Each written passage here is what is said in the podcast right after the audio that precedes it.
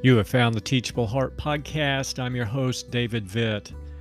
Last time, we discussed the ways in which Elisha was overlooked or overshadowed by his predecessor, Elijah.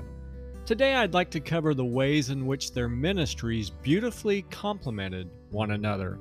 By way of background, both prophets served the nation of Israel, the northern kingdom, during times of widespread national apostasy and idolatry. Elijah's miracles were dramatic signs of God's judgment on Israel. Think that fire from heaven consuming the altars on Mount Carmel and the three and a half year drought, and you've got the right idea about Elijah.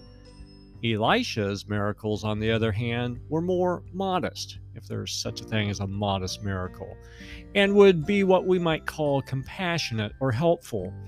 Most of Elijah's miracles involved death and destruction.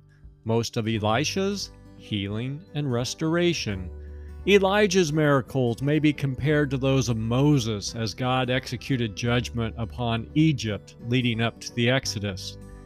Elisha's miracles are more comparable, comparable to those of Jesus, acts of kindness and benevolence. And together, the two prophets paint a balanced picture of God. Elijah's ministry was, was chiefly a protest against evil.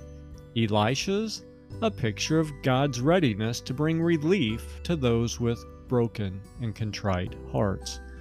In short, Elijah was the prophet of judgment. Elisha was the prophet of mercy and compassion to the same wayward people. And what a tangible reminder that even though a people may be fully deserving of God's harsh judgment, He is still a God slow to anger and quick to forgive. So says Numbers fourteen eighteen. So today, let's be thankful that God does not give us what we deserve as individuals or as nations. Until next time, keep the heart teachable.